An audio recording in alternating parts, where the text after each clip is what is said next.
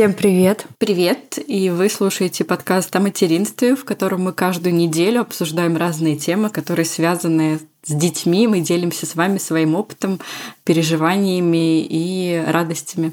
Меня зовут Карина, моему сыну Луке уже 4 года, и мы живем в Мюнхене. А меня зовут Тоня, у меня двое детей. Старшего сына зовут Олег, ему 5 лет. А младшего сына зовут Илья, и ему 7 месяцев. И мы живем в Москве. Мы хотели сказать вам, что, если кто не помнит, мы сейчас то не проходим курс восстановления после родов секта «Мама».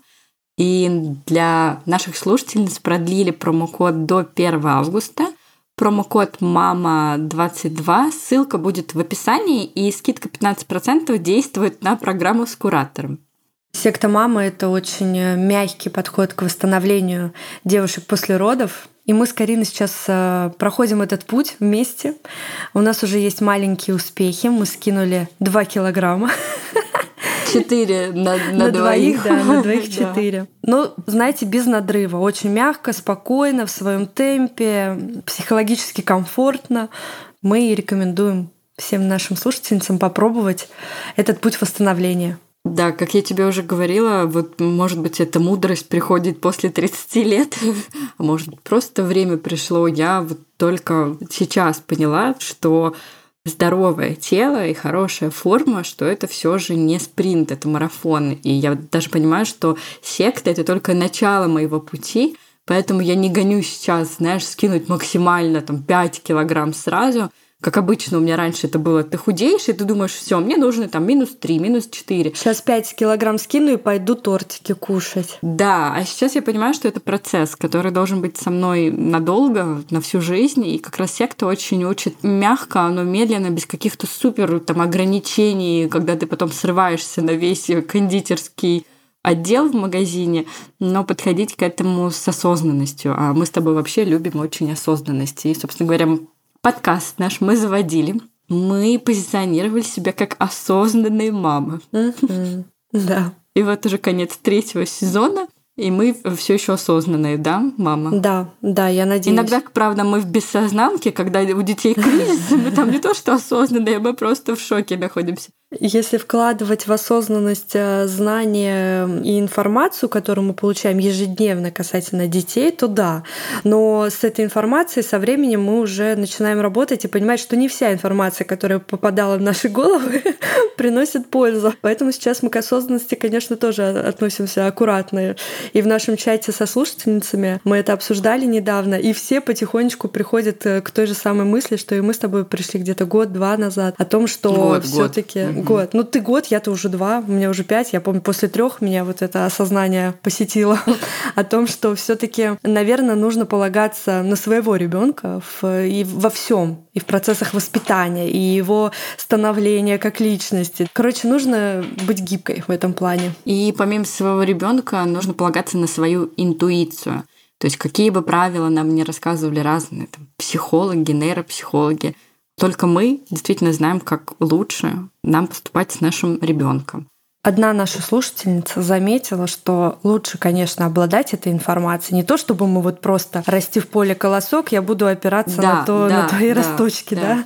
а все таки конечно, лучше да, быть информированным в этом процессе, но выводы делать свои. Конечно, конечно, информация важна, но в любом случае, да, вы должны сами принимать решения и делать, как чувствуете вы, потому что, ну, психологи, они тоже пишут про каких-то детей, да, не конкретно вот там про вашего Васю, например. Поэтому нужно об этом думать, и мне кажется, ни одна книга лично меня не научила быть родителем так, как меня учит этому мой ребенок который сейчас говорит, что ему нравится, как с ним можно, как с ним нельзя, чего он хочет. И все дети настолько разные, и это уже понимаешь, ну, действительно гораздо позже, не когда ребенок только рождается.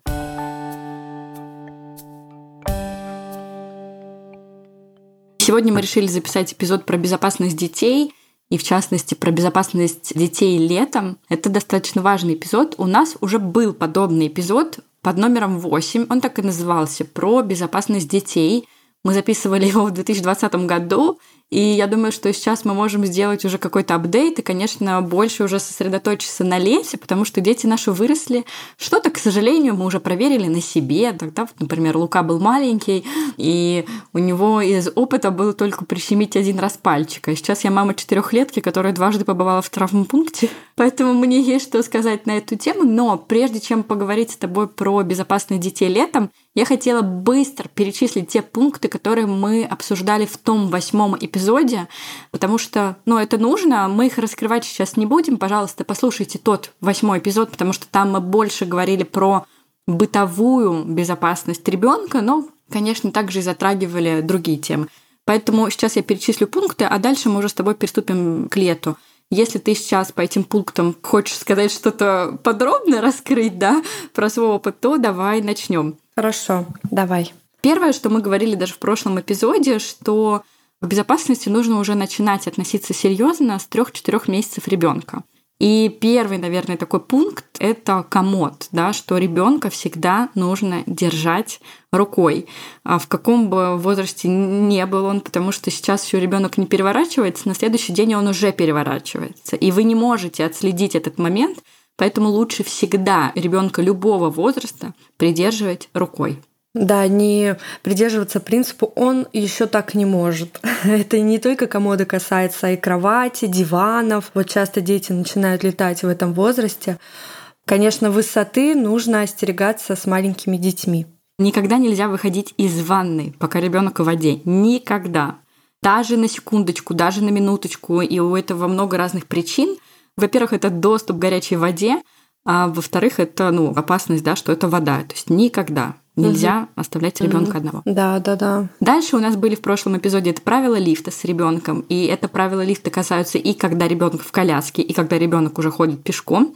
Послушайте этот эпизод, перечитайте заново правила поведения в лифте с ребенком, научите этому ребенка, если он у вас старше года. Это очень важно.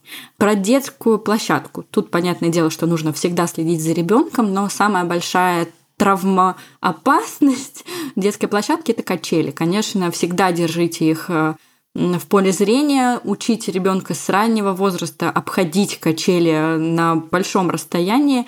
У меня у самой есть шрам на затылке, который в детстве мне как раз оставили качели, с которых я спрыгнула, чтобы спасти котенка и получила ими по голове. Поэтому думайте об этом. У меня, кстати, травма горок. Я всегда в первую очередь прихожу, проверяю горки, потому что я помню, что я в детстве очень сильно обожгла попу. У меня был такой ожог серьезные. А в нашем детстве, ты, ты понимаешь, у нас были железные горки. Да, да, да такие да. горки железные. Поэтому горки. в любом случае, даже сейчас пластмассовые горки, они тоже очень сильно нагреваются. И поручни на этих горках, потому что вот травма моего мужа из детства, как он упал с высоты горки, просто вниз головой потерял сознание. Поэтому, конечно, вот да, не позволять детям залезать высоко и проверять температуру нагрева. А еще в тему горок, а, смотрите, вот у нас есть такая в Германии тут горка, а Лука достаточно легкий малыш, и он просто вылетает из нее как пробка. Да, да, То да, есть кстати. в каком бы возрасте не был ребенок, вы должны его эм, страховать, встречать Ловить. внизу. Да. У меня так Олег улетел, это жесть была, был дождь, и горка была мокрая, а он был вот в костюме от ага. Рейма, знаешь, вот этом резиновом, а он же еще больше ускоряет поток движения ребенка.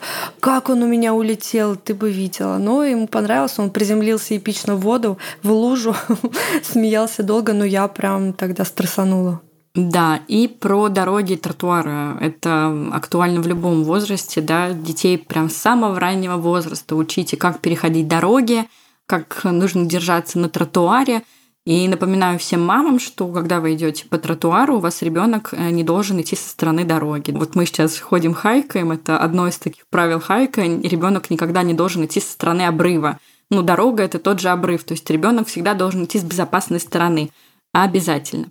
И еще, когда вы переходите дорогу, если у вас такой же активный ребенок, как мой, который может поступить очень неожиданно, держите его лучше за кисть всегда, а не за руку, потому что рука летом скользкая. Всегда вообще держите ребенка в любом возрасте. Действительно лучше держать ребенка у дороги. Также это касается около трамвайных путей, в метро, например. Опять же, ребенок не должен идти у обрыва. Все, то есть метро, поезда, все что угодно. Ребенок идет с безопасной стороны. Дальше мы много говорили про бытовой травматизм. Мы уже с тобой упомянули пеленальный столик, диваны и кровати. Да, еще раз стоит упомянуть, что в любом возрасте нужно ребенка держать и следить за ним. Окна. Нет безопасного возраста для окон. Вам кажется, что ваш ребенок уже взрослый, адекватный, не полезет к окну. Вы не знаете, куда заведет игра вашего ребенка, да, фантазия, что там будет дальше всегда должны быть на окнах а, предохранители. Про это, правда, не стоит забывать. Про это говорят каждое лето, но, к сожалению, каждое лето дети а, выпадают из окон. Кстати, я читала в одной памятке, что опасность окон сохраняется до 12 лет. Это к тому, что, вот, наверное, стоит обратить на это внимание и детям постарше. А двери. Прищемить пальцы дверьми детям очень легко, и это очень опасно. Моя сестра прищемляла палец, и было потом много лечения, поэтому на дверях должны быть стоперы, углы мебели – как раз в прошлом эпизоде про безопасность, в восьмом, я рассказывала про то, что мне детский невролог сказал, что как только ребенок начал ползать, родители должны в первую очередь опуститься на уровень ребенка и проползти всю квартиру, чтобы вот с роста ребенка посмотреть всю безопасность. И тут появляются углы мебели. Углы мебели достаточно опасны, особенно если ребенок начинает ходить. Поэтому вот все, что на уровне ребенка, лучше прикрыть. Либо специальными вот этими уголками, либо мягкими подушками, это уже на ваше усмотрение. Столы. Это очень важно. Убирать все со стола, с кухонного, с любого, все горячее, холодное, то, что может разбиться. Если есть скатерть, ребенок может потянуть за скатерть. Это действительно очень опасно. То есть прям всегда со столов все убирайте и никогда не кушать с ребенком на руках. Провода. Везде убирать провода. Это касается того, что, например, на кухне могут быть, я не знаю, стоять чайники или грили. Ребенок может потянуть, а прокинуть на себя это раз. А другие провода, там от компьютера, под столами, ребенок может просто запутаться в них и травмировать себя. Я понимаю, что молодые мамы слушают и думают, да это невозможно, я все время слежу за своим ребенком. Но лучше перестраховаться, потому что невозможно быть всегда в фокусе. Проснулся, представляешь? Сейчас поставь на паузу. A few moments later. Э, мы тут небольшую паузу сделали, потому что у меня Илюша проснулся, и если на фоне вы услышите вскрики, вздохи младенца, не обижайтесь, пожалуйста. Другого варианта для записи у нас просто нет плита, да, всегда убирать все с плиты, горячее. Или когда вы, например, готовите, все ставить на дальние конфорки. Как только приготовили с плиты, все, все, все убрали. Духовка. Э, не разрешать ребенку тусоваться рядом с духовкой. Казалось бы, чем опасна духовка? И сейчас будет вопрос не про то, что он может ее открыть, а про то, что бывают частыми случаями, когда стекло духовки лопается, разбивается, и если рядом будет ребенок в этот момент, это будет очень опасно для него. Не есть с ребенком на руках, мы уже сказали. Аптечка и бытовая химия. Все убирать наверх, чтобы этого не было в доступе ребенка – когда вы приезжаете к бабушкам, дедушкам, к подружкам в гости, тоже всегда контролируйте, убирайте и освежители воздуха, и все средства и так далее. А меня как раз подвело это правило. У меня всегда была бытовая химия вся наверху, и до сих пор есть, но я такая мама была, знаешь, которая привлекала ребенка к стирке.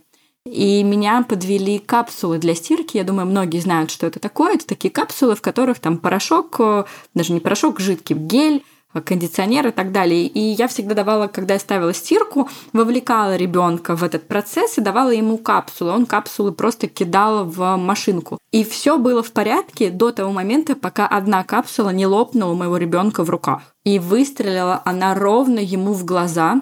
Это был ужас. Я даже не могу вам передать, что мы испытывали, потому что ребенок орал ужасно, потому что ему жгло глаза.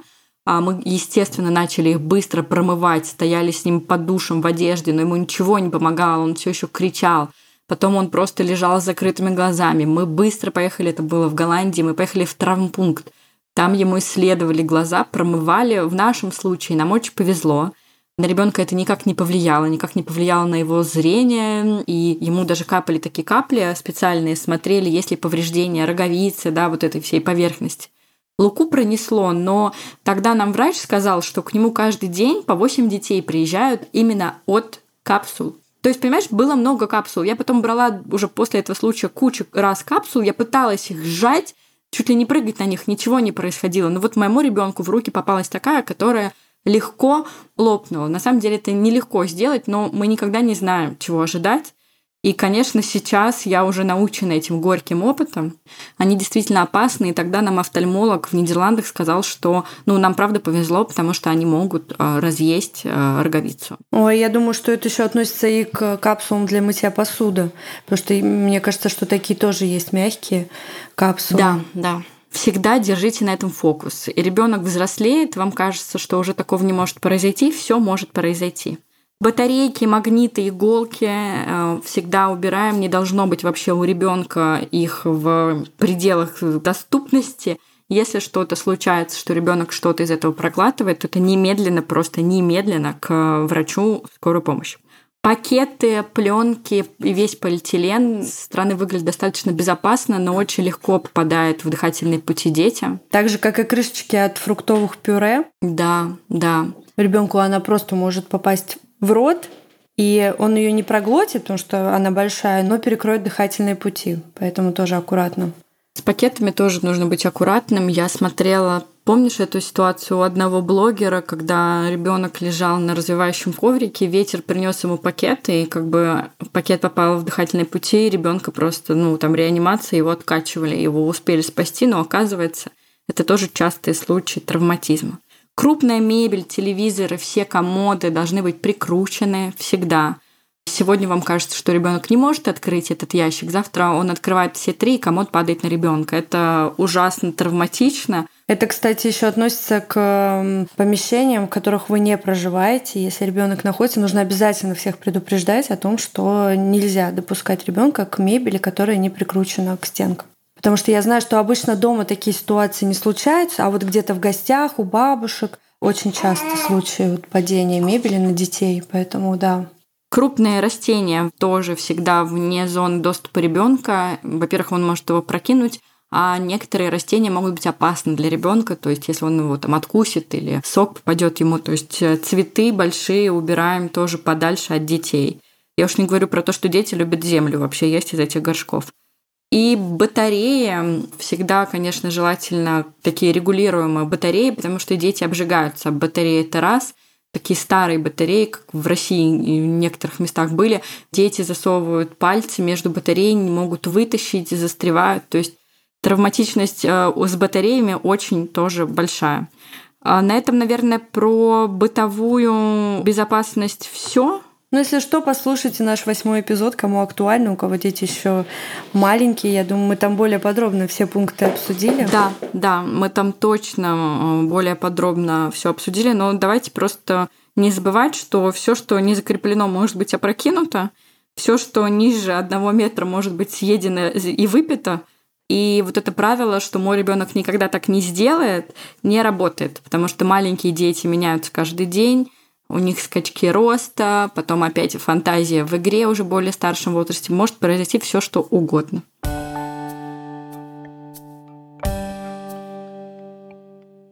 А теперь мы поговорим про правила безопасности летом в отпусках с детьми.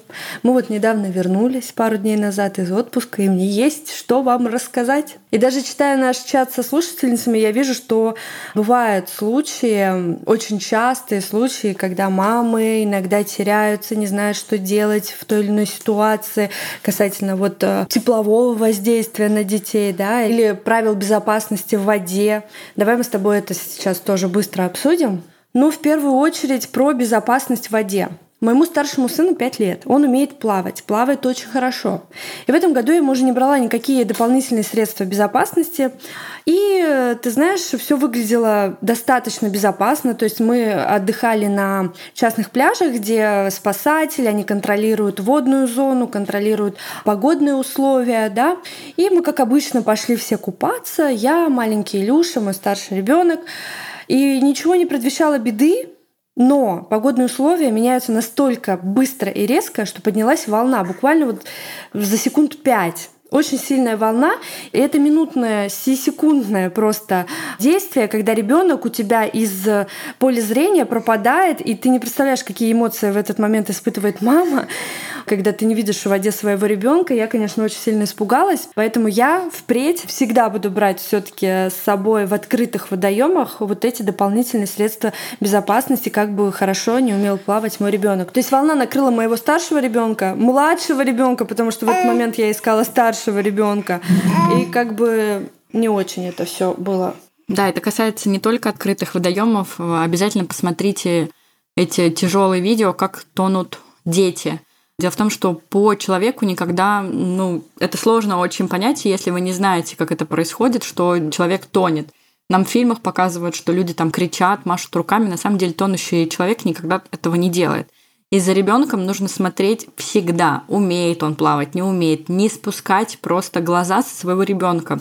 Ни в бассейне, ни в водоеме. И если мы уже зашли тему воды, мы были в Испании, и я учила ребенка не трогать в воде ни рыб, ни медуз, никого. Это очень опасно, да. Даже водоросли какие-то, ты никогда не знаешь, что из этого может навредить твоему ребенку. То есть прям научить ребенка, что в воде мы никого не трогаем. Потому что медузы бывают ужасно, например, обжигают. Ну, все что угодно может произойти, поэтому нужно... Ой, вот ты знаешь, вот по поводу медуз тоже такая двоякая история. Вот мы отдыхали с подружкой Олега, и ей бабушка сказала, что медузы настолько опасны, что их нельзя трогать, что ребенок за весь месяц пребывания на море ни разу не зашел в это море, потому что он испугался вот этих самых медуз. Поэтому, наверное, тут еще очень важна подача.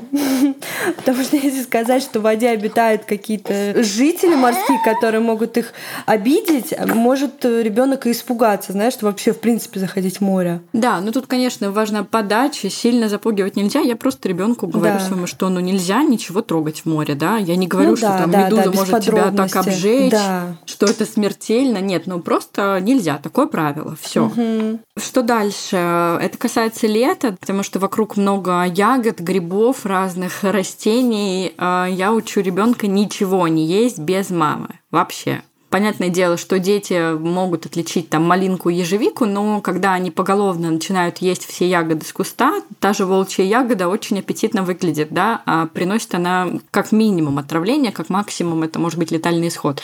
Поэтому с детства учим, что там дальше своего двора, где ты не уверен, да, что там все ягоды полезные, их не есть. Как бы это соблазнительно не выглядело, вы не знаете, чем опрыскивали эти ягоды, вы не знаете, как бы рядом могут ездить машины. Это в любом случае не так полезно, если это вне вашего там садового участка, например. По поводу температурного воздействия на детей, конечно, лучше всего ходить с детьми на море утром и вечером. Все мы это знаем. Скажу по своему опыту, не всегда я придерживалась этого правила, потому что, ну, интересы и возможности у всех разные.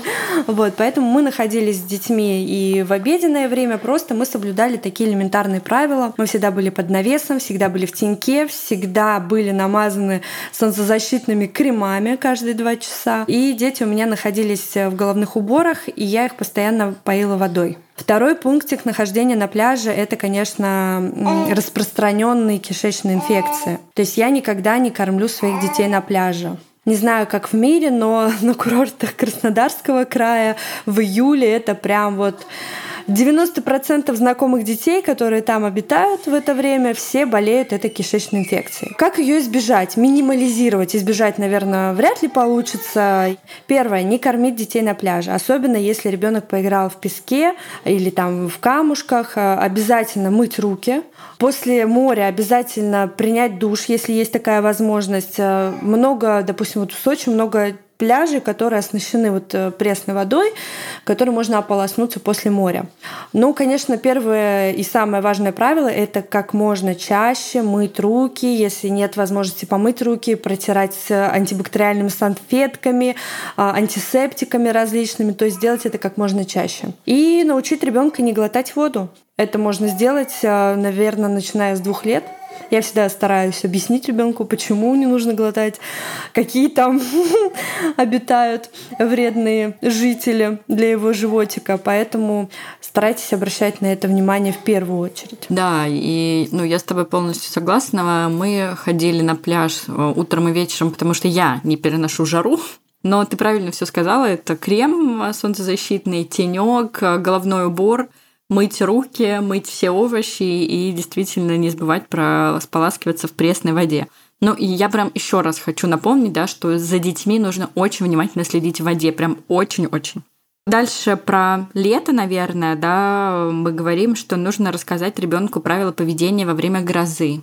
Это действительно очень важно, и когда вы на море, и когда вы в обычной э, жизни, потому что летом очень много гроз, молнии очень опасны, и, естественно, по открытым местам не ходить одной с ребенком, под деревьями не стоять. Это хорошо, кстати, что ты вспомнила эту историю, потому что в этом году мы увидели шаровую молнию, представляешь, вдалеке. Такое мое упущение, что у меня ребенок еще не понимал всю опасность этой шаровой молнии. Вот, поэтому хорошо, что сейчас про это расскажешь, что нужно, да, объяснять детям. Это действительно очень опасно. Меня в детстве этим очень запугивала моя бабушка. Я сама шаровую молнию никогда в жизни не видела. Но моя бабушка это испытала в своей молодости. Она настолько была поражена, что запугала меня ей на всю жизнь. Прочитайте про это подробнее, да, мы не будем про это сейчас там рассказывать. Я думаю, что многим базовые правила безопасности во время грозы известны, но лучше еще раз прочитать и рассказать об этом своим детям.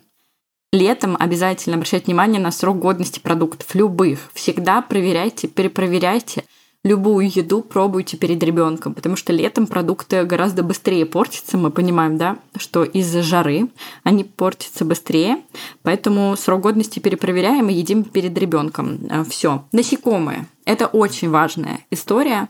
Насекомые какие летом опасны? Это комары, клещи и осы-пчелы и там шершни и так далее.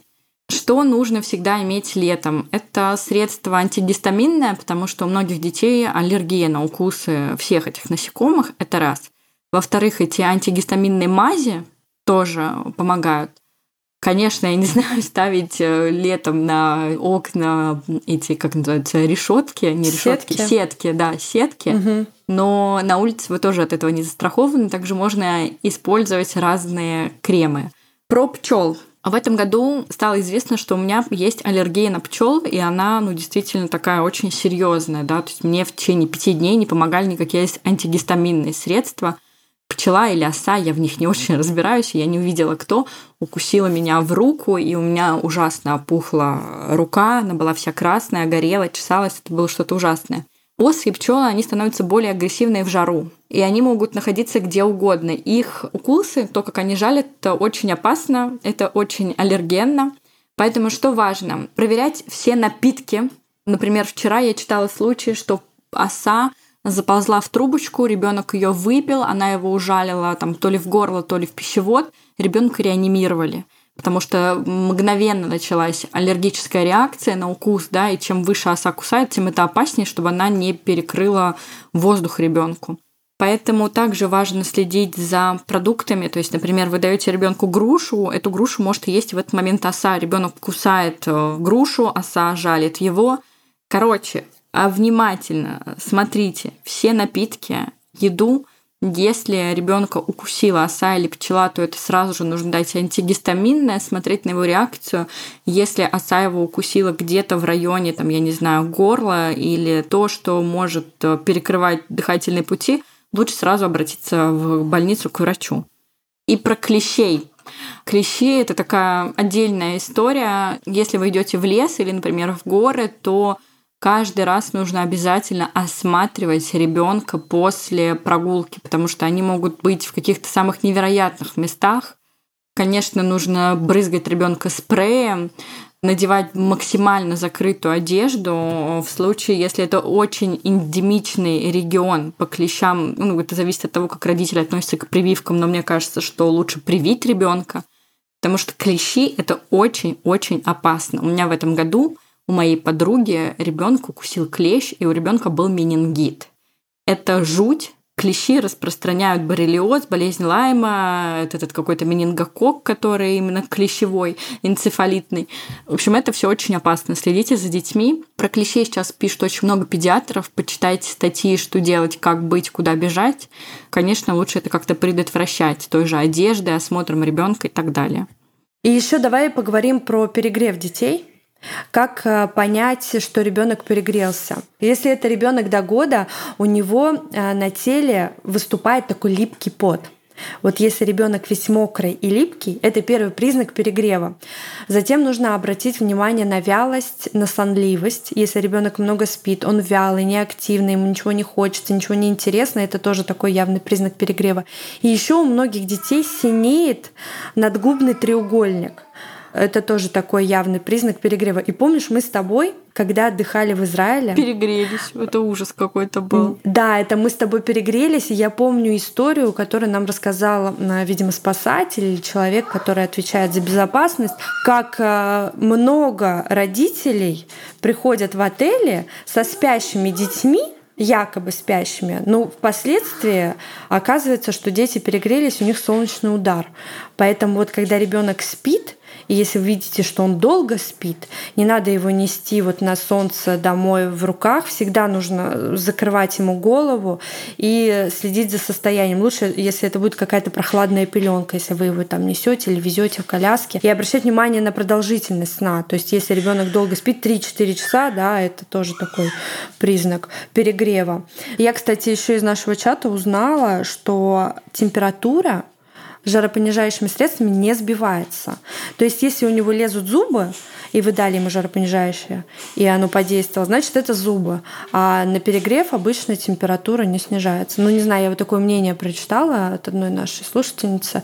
Ну да, и если ребенок, конечно, перегрелся, первое, что нужно, это его прям в помещение с кондиционером и отпаивать водой, максимально да. отпаивать водой. Обтирать. И вообще летом это действительно такое важное правило, детям нужно пить очень много воды. Угу. Всегда у ребенка должна быть с собой бутылочка, я даю всегда с собой в детский сад, на прогулке мы покупаем воду, да, это не должна быть сладкая вода, это должна быть чистая вода. Про э, защиту самокатов, э, беговелов, велосипедов. Я думаю, что про это отдельно мы не будем говорить, да, это каждая мама делает на свое усмотрение, но в целом, да, это необходимо в зависимости от вашего ребенка и страны, в которой вы живете, насколько там она приспособлена ко всему к этому. Что важно уже для вот возраста наших старших с тобой детей – это учить ребенка правилу нижнего белья, рассказывать ребенку, что никто не должен иметь доступа к его нижнему белью, никто его не должен трогать, снимать с него одежду, если он этого не хочет. Рассказывать ребенку про круг знакомых, те люди, с кем он может уходить, например, из детского сада или с площадки, кто за ним может прийти, если не будет мамы. То есть прям ребенку рассказывать про этот круг. Мы с Лукой часто про это говорим, да, и так как мы живем вдвоем с мужем, у нас тут даже бабушек, дедушек нет, у нас э, с ребенком ну, договоренность, что из детского сада его может забирать только мама или папа, и он куда-то может идти только с мамой или с папой. Прям у нас с этим очень-очень строго. Иногда даже мне хочется, чтобы там моя подруга его забрала, например, да, вместе со своим ребенком, а я подошла к ним. Но я понимаю, что таким образом я нарушу вот это наше правило – и лучше его ни разу не нарушать, а чтобы оно было таким железным, рассказывать ребенку про то, с кем он куда может пойти. И еще очень важно рассказать э, ребенку о том, что никаких тайн и секретиков с посторонними людьми у него быть не должно. То есть это тоже очень такой манипулятивный способ воздействия, поэтому никаких секретов и тайн. Это очень важно объяснить ребенку. Но мы про это сейчас быстро поговорим. Я думаю, мы про это запишем отдельный эпизод. Это действительно важно, особенно там уже вот для детей старшего возраста. Также нужно учить ребенка кричать и рассказать ребенку, куда нужно бежать, к кому обратиться за помощью. Миллионы раз повторять, что никуда нельзя уходить с незнакомцами. Плюс, если ребенок это уже старшего возраста, учить с ними номера телефонов помощи рассказывать ребенку, у кого он может получить эту помощь, кому можно подходить, кому нельзя. Рассказывать ребенку, что никуда нельзя не уходить одному, рассказывать про эти границы, куда ребенок может уйти, куда не может, это очень важно, да. И если это ребенок более старшего возраста, то следить за ребенком с помощью девайсов каких-то, вот как у тебя у Олежки есть часы, например, да, у кого-то есть приложение. Мы еще пока не в этом возрасте, и ребенок всегда у меня под прицелом, но я думаю, что да, в школьном уже возрасте, близко к школьному, это уже необходимость. Я думаю, на этом можно закончить. А, финально я бы хотела сказать, что летом действительно внимательно нужно следить за состоянием ребенка. Если это какое-то падение или травматизация, следить за зрачками, за там, тошнотой, а, гематомами. Если гематома серьезная на голове, то нужно обращаться к врачу, следить за температурой. То есть нужно следить за своими детьми, в принципе, всегда, но летом появляется гораздо больше опасностей, чем зимой, например. Да? Это и солнце, и насекомые, мы уже все это перечислили, и водоемы. Поэтому мы хотели пожелать вам безопасного лета, вам и вашим детям, наименее травматичного. Внимательно следите за ними. Это, правда, блин, очень важно. Да, и, конечно, несмотря ни на что, отдыхайте, э, набирайте сил, витаминов, и пусть у вас лето будет безопасным. А мы уходим на каникулы. Это последний эпизод третьего сезона нашего подкаста. Мы уходим отдыхать. Ура! Ура! Набираться сил на следующий сезон. Да. Всем хорошего дня. Пока-пока. Пока-пока.